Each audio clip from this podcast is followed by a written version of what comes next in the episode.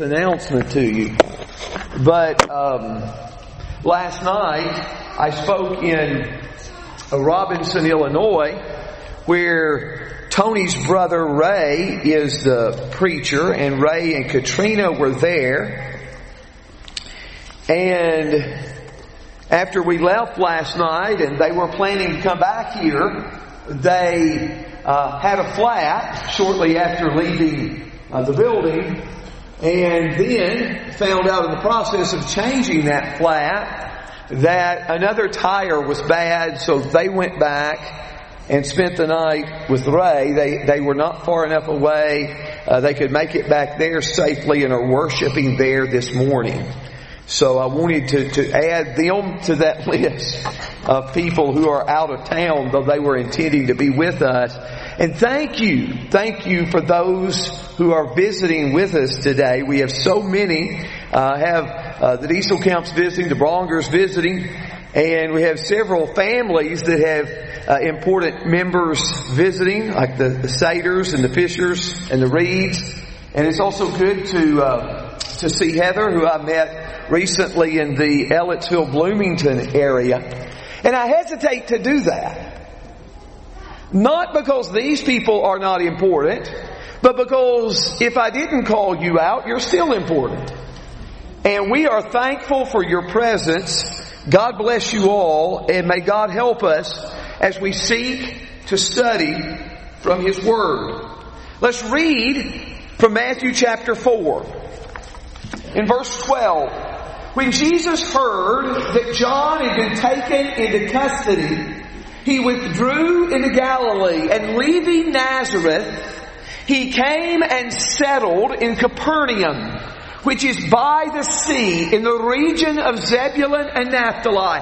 This was to fulfill what was spoken through Isaiah the prophet. The land of Zebulun, the land of Naphtali, by way of the sea beyond the Jordan, Galilee of the Gentiles, the people who were sitting in darkness, saw a great light, and those who were sitting in the land in the shadow of death, upon them a light has dawned. From that time, Jesus began to preach and say, Repent, for the kingdom of heaven is at hand. Now, as Jesus was walking by the Sea of Galilee, he saw two brothers, Simon, who was called Peter, and Andrew his brother, casting a net into the sea, for they were fishermen. And he said to them, Follow me, and I will make you fishers of men. Immediately they left their net and followed him. Going on from there, he saw two other brothers, James the son of Zebedee and John his brother, in the boat with Zebedee their father, mending their nets, and he called them. Immediately they left their boat and their father and followed him. Jesus was going throughout all Galilee, teaching in the synagogues, proclaiming the gospel of the kingdom, and healing every kind of disease and every kind of sickness among the people.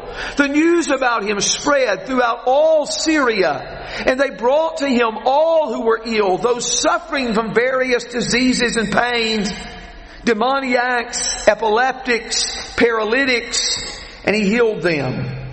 Large crowds followed him from Galilee and the Decapolis, and from Jerusalem and Judea, and from beyond the Jordan.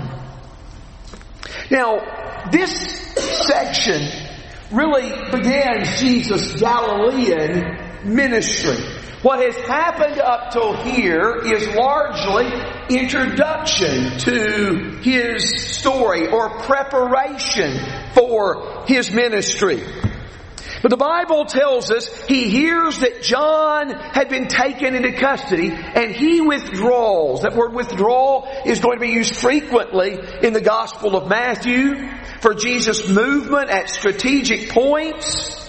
Jesus is going to walk full headlong into Jerusalem when it's time to die. But he has to prepare his disciples before that moment comes. And he comes into Galilee and he comes to Nazareth, which is described as his hometown in Matthew 13 verse 54. But, but he settles in Capernaum, which is described as his own city in Mark 9 1. Now Capernaum was alongside the Sea of Galilee. And even in this movement, even in Jesus' geographical movements and where he begins his ministry, this is a fulfillment of Old Testament prophecy.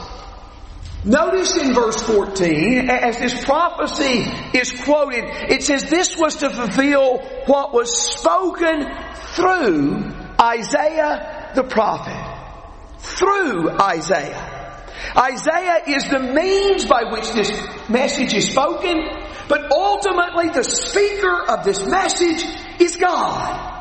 He is speaking through Isaiah in the land of Zebulun, in the land of Naphtali. These lands that sat in darkness have seen a great light. Jesus preaching along the Sea of Galilee to this city of Capernaum. This city which had suffered most, or this area which had suffered most in Old Testament times, or much in Old Testament times, would now be a region where the light was shed. Now, I appreciate Ryan's help this morning. I appreciate all of you who help me from time to time with AV, which, which may be uh, about half the congregation.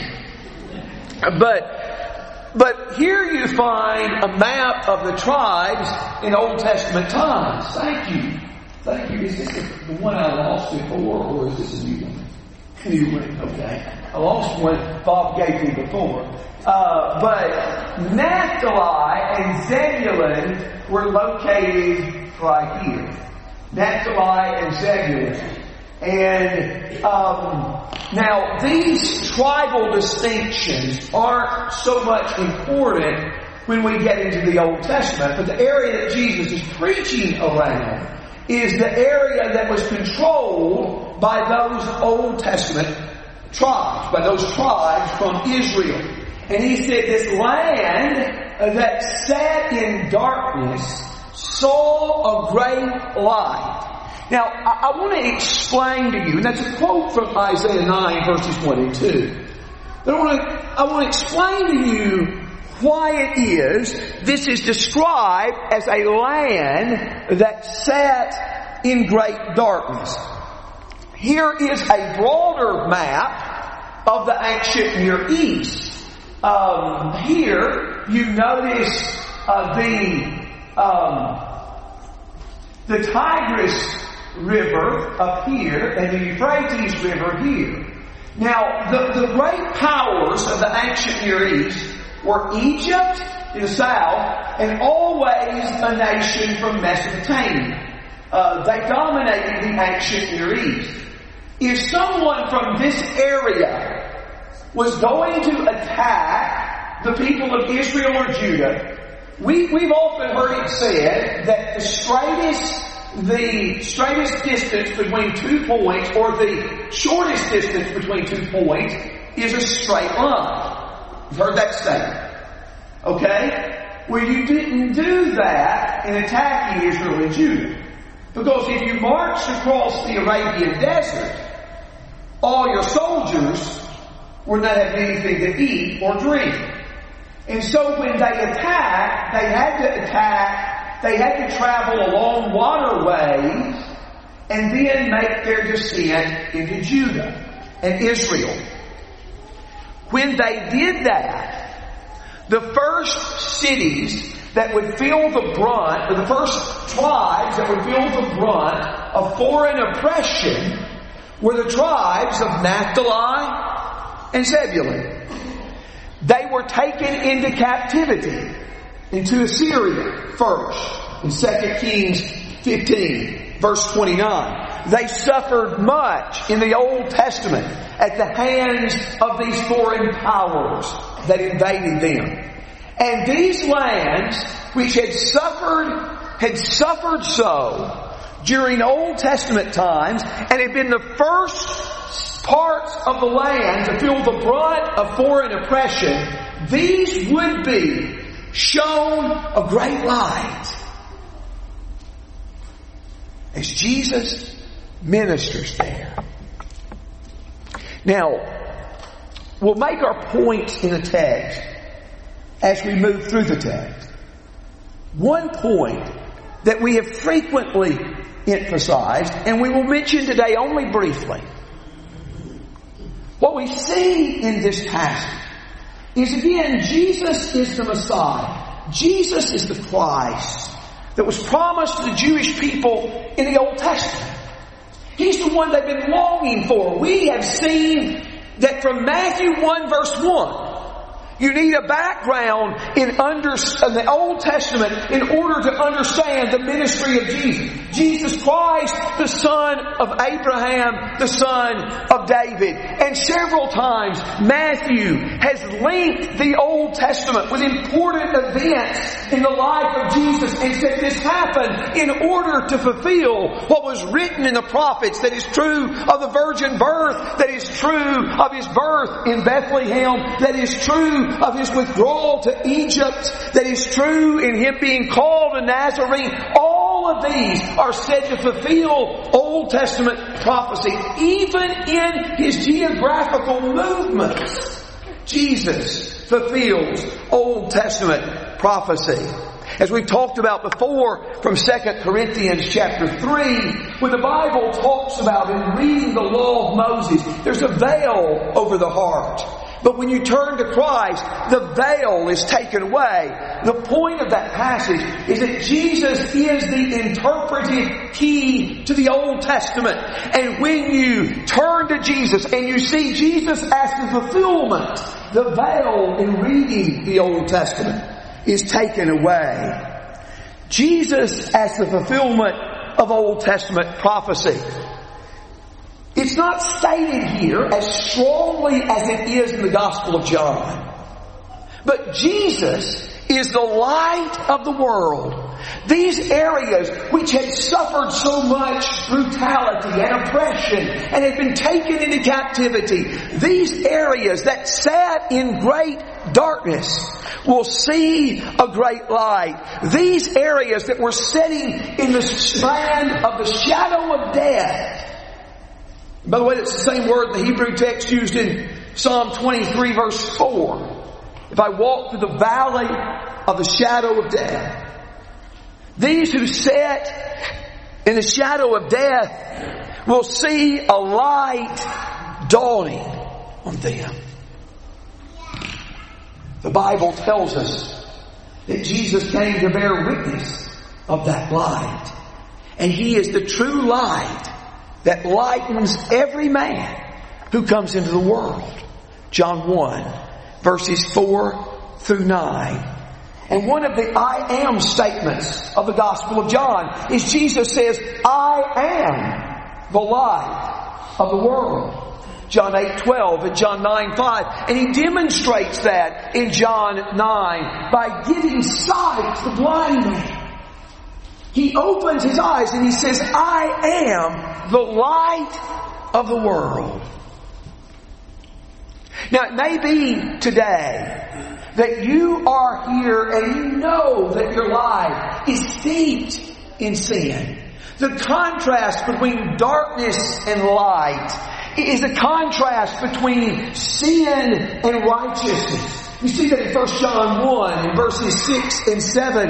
If we say we walk in the light, we do not love our brother, we walk in darkness. But if we walk in the light, to walk in darkness is to be trapped in sin and to trapped in wickedness. And to walk in light is to follow the way of righteousness. And Jesus is the way out of that darkness. He can translate us out of the kingdom of darkness into the kingdom of His dear Son. Colossians 1 and verse 13. But the people who were sitting in darkness saw a great light. He is the light of the world. And for those in darkness, this is the place to be because we are proclaiming Him and speaking His words. And one thing to do to turn from darkness to light is to repent. Jesus' message in Matthew 4 and verse 17 is the same as John's in Matthew 3 and verse 2. Repent, for the kingdom of heaven is at hand. Repent. Turn the way you're going. If you're living in sin and you're walking in darkness, turn around and follow the light of the world and walk as children of light. Repent, for the kingdom of heaven is at hand. God was about to do a dramatic thing and demonstrate His rule and His reign through the person of Jesus, His Son. But to this point, in the Gospel of Matthew, Jesus is pretty much making this journey alone. For this journey to be effective after his ministry is completed, he will have to have disciples to carry on that message. And we see this in verses 18 through 22. Jesus was walking by the Sea of Galilee and he sees two brothers.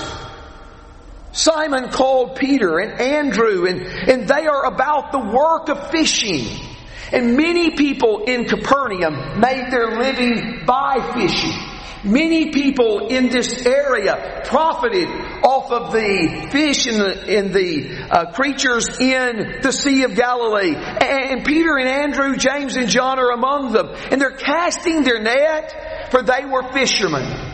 And Jesus says, follow me and I will make you fishers of men. Immediately, and some of you know that term in our Mark study, we've emphasized that term is used about 42 times in the Gospel of Mark.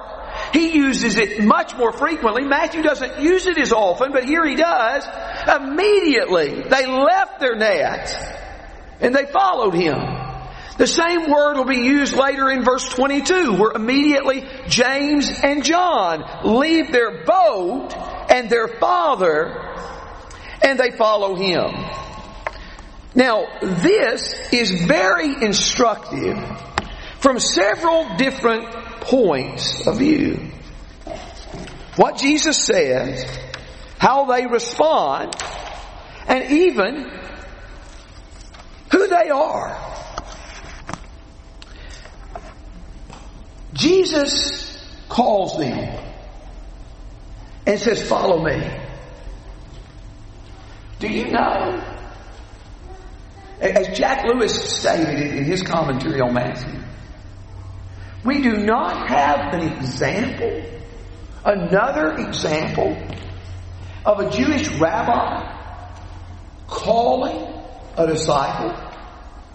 What disciples did is disciples listened, disciples tried to hear things and then they determined a teacher that they felt would teach them what they needed and they went and they asked the teacher, the rabbi, can I follow you?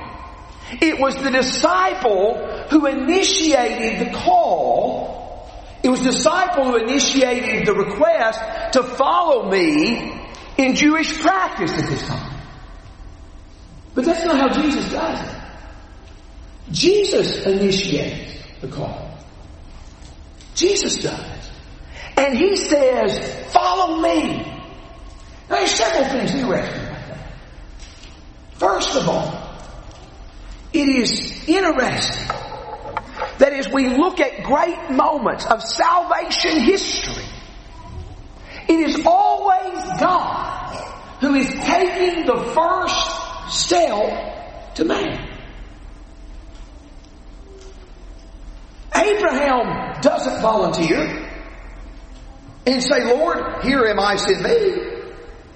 God calls Abraham to leave his country, to leave his kin, to go to his father's house. Moses in Exodus 3 does not want to go down to the land of Egypt and to bring the sons of Israel out. He gives all kinds of excuses as to why he is not the one to go. It is God who initiated that call. The same can be said of Gideon who doesn't want the responsibility of being a leader, of being a judge of the people in Judges 6, or Jeremiah, who says when the Lord calls him to be a prophet, I cannot speak. In all these cases, it is God who initiates the call. And that is a revelation of God's mercy and God's grace.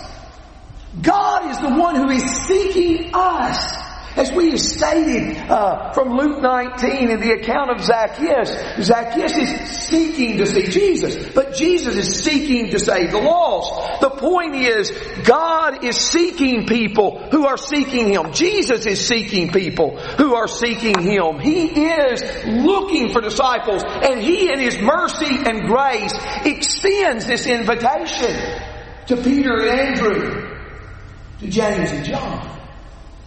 Follow me. But those words, those words are kind of direct, aren't they? It's not, hey guys, if you're not doing anything else. It's not that. Follow me. Follow me. And they in verse 20 left their nets and followed him. Now, I want you to know this, though we don't know it from the Gospel of Matthew, we know it from the other Gospel. This isn't the first encounter between Jesus and these men. They are not following him blindly. We read of their first encounters with Jesus in John 1, verses 32 through 30, 42, where they, they look, they, they say to Jesus, uh, can, can, we be with you? And they, uh, and Jesus talks with them. And then Andrew goes and finds his brother Simon and brings him to Jesus. So they, they've been around Jesus to some degree before. They've been around him. And even in this account, it seems to be paralleled in Luke 5 verses 1 through 11, where the Bible tells us the disciples have been fishing all night and not caught anything. And Jesus says, cast your net into, uh, cast your net into the sea.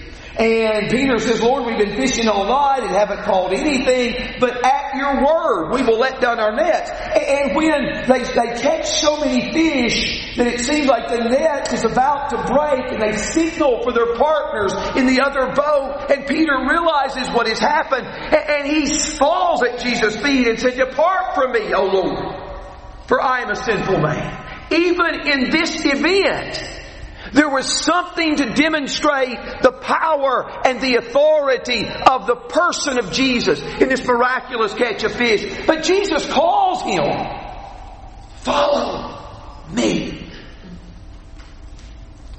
And it is striking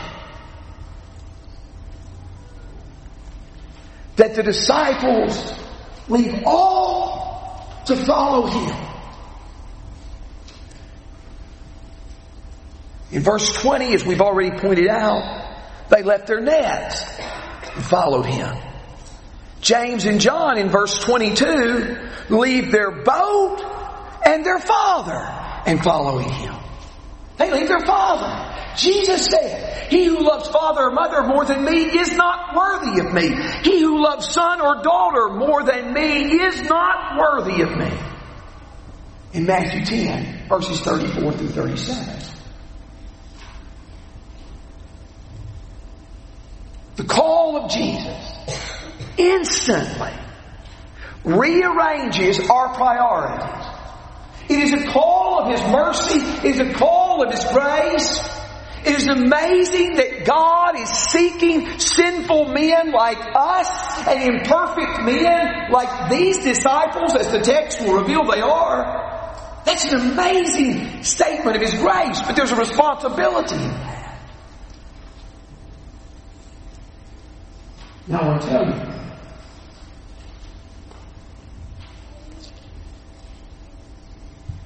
We do people a disservice when we tell them, listen, you're living such a good life. It's such a holy life. All you need to do is to be baptized. That's the only change you need to make. Really? Following Him instantly transforms our priorities. He is above family. He is above occupation. He is above our own self-protection. God help us to recognize.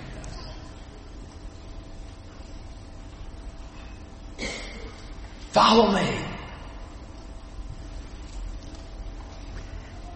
And I'm going to make you fishers of men. Now this picture of fishing is used sometimes in the Old Testament. For example, in Jeremiah 16, in verse 17 and 18, Habakkuk 1, verses 14 through 17. If I mention your passage too quickly, you want to ask about them afterwards, feel free to. Those are pictures, though, in Habakkuk 1 and Jeremiah 16 of judgment. They're pictures of judgment. Generally, if you're a fish, is a good thing not to be called, isn't it?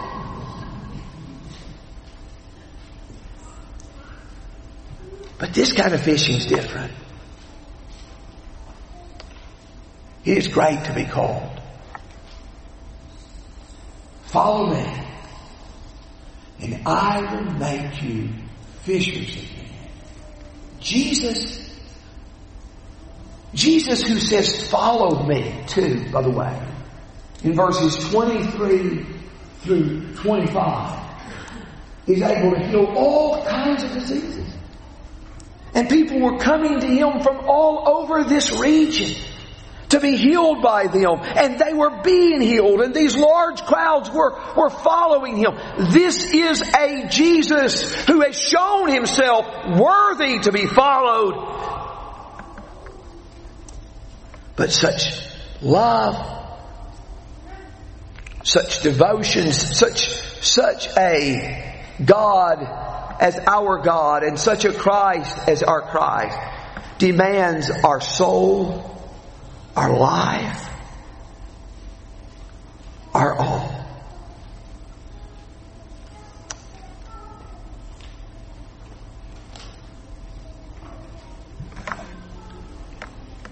But I want to tell you something else that fascinates me.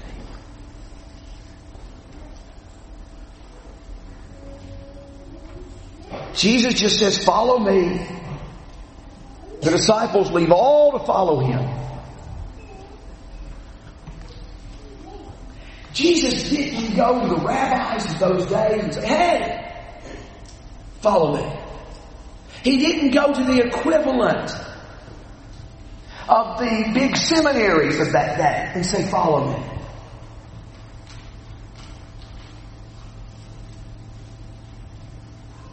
The most significant movement in world history is going to be based on four fishermen on the Sea of Galilee. That's not to disparage fishermen. That's not to, to mock them. I it's not to say that they would not have had some forms of education.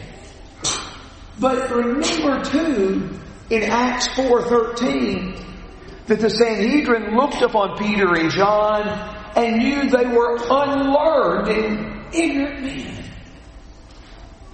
They were common people in many ways.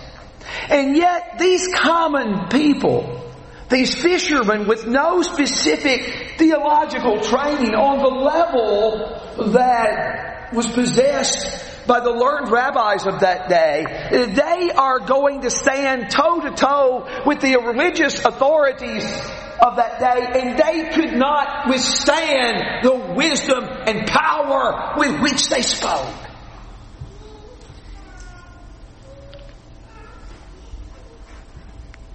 Not many wise, not many mighty, not many noble according to this world.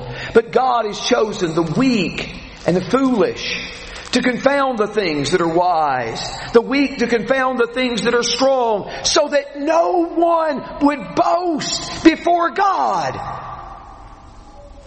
And just as it is written, let let him who boasts boast in the Lord. God's choosing of these people was purposeful. It is purposeful and it demonstrates to us that the power is in him, not in these characters. As noble as they were in many respects. It is also interesting.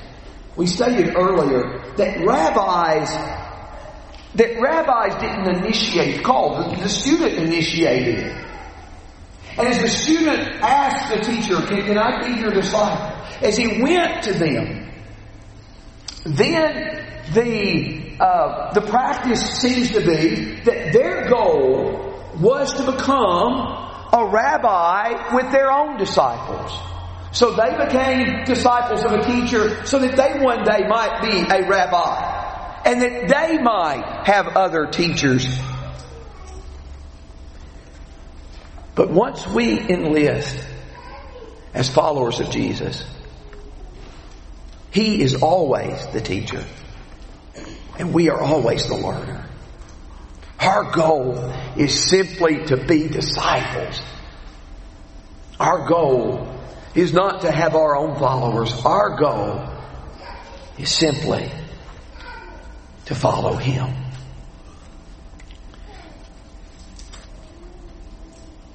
May these lessons be written upon our heart and practiced in our lives. Let us pray. O Lord our God, O Lord our God, how great you are. How great your mercy and your compassion to us.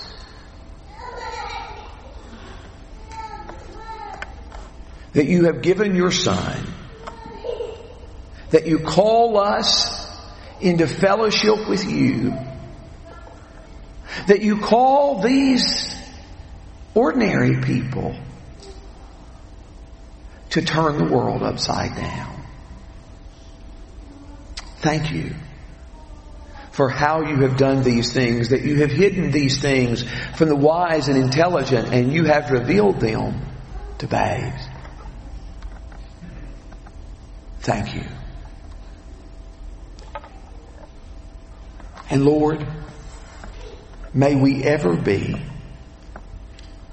full-time learners in your school. And may our priorities be transformed by our desire to follow you.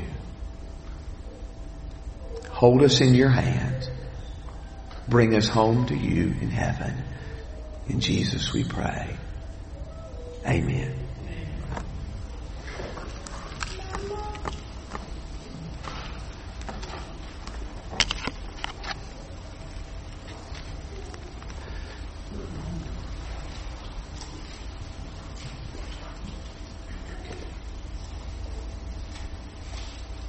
I don't want to underplay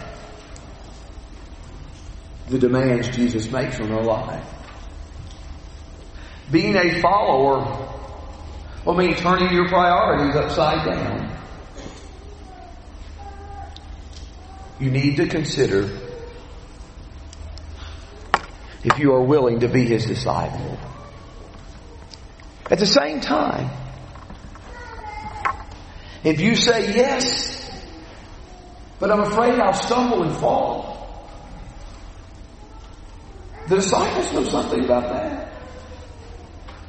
It is hard to pick out many instances in the Gospels where they look good. But I'll tell you what they kept doing. They kept following Him. They didn't give up. They didn't turn and walk away. They kept following Him and eventually were transformed into God.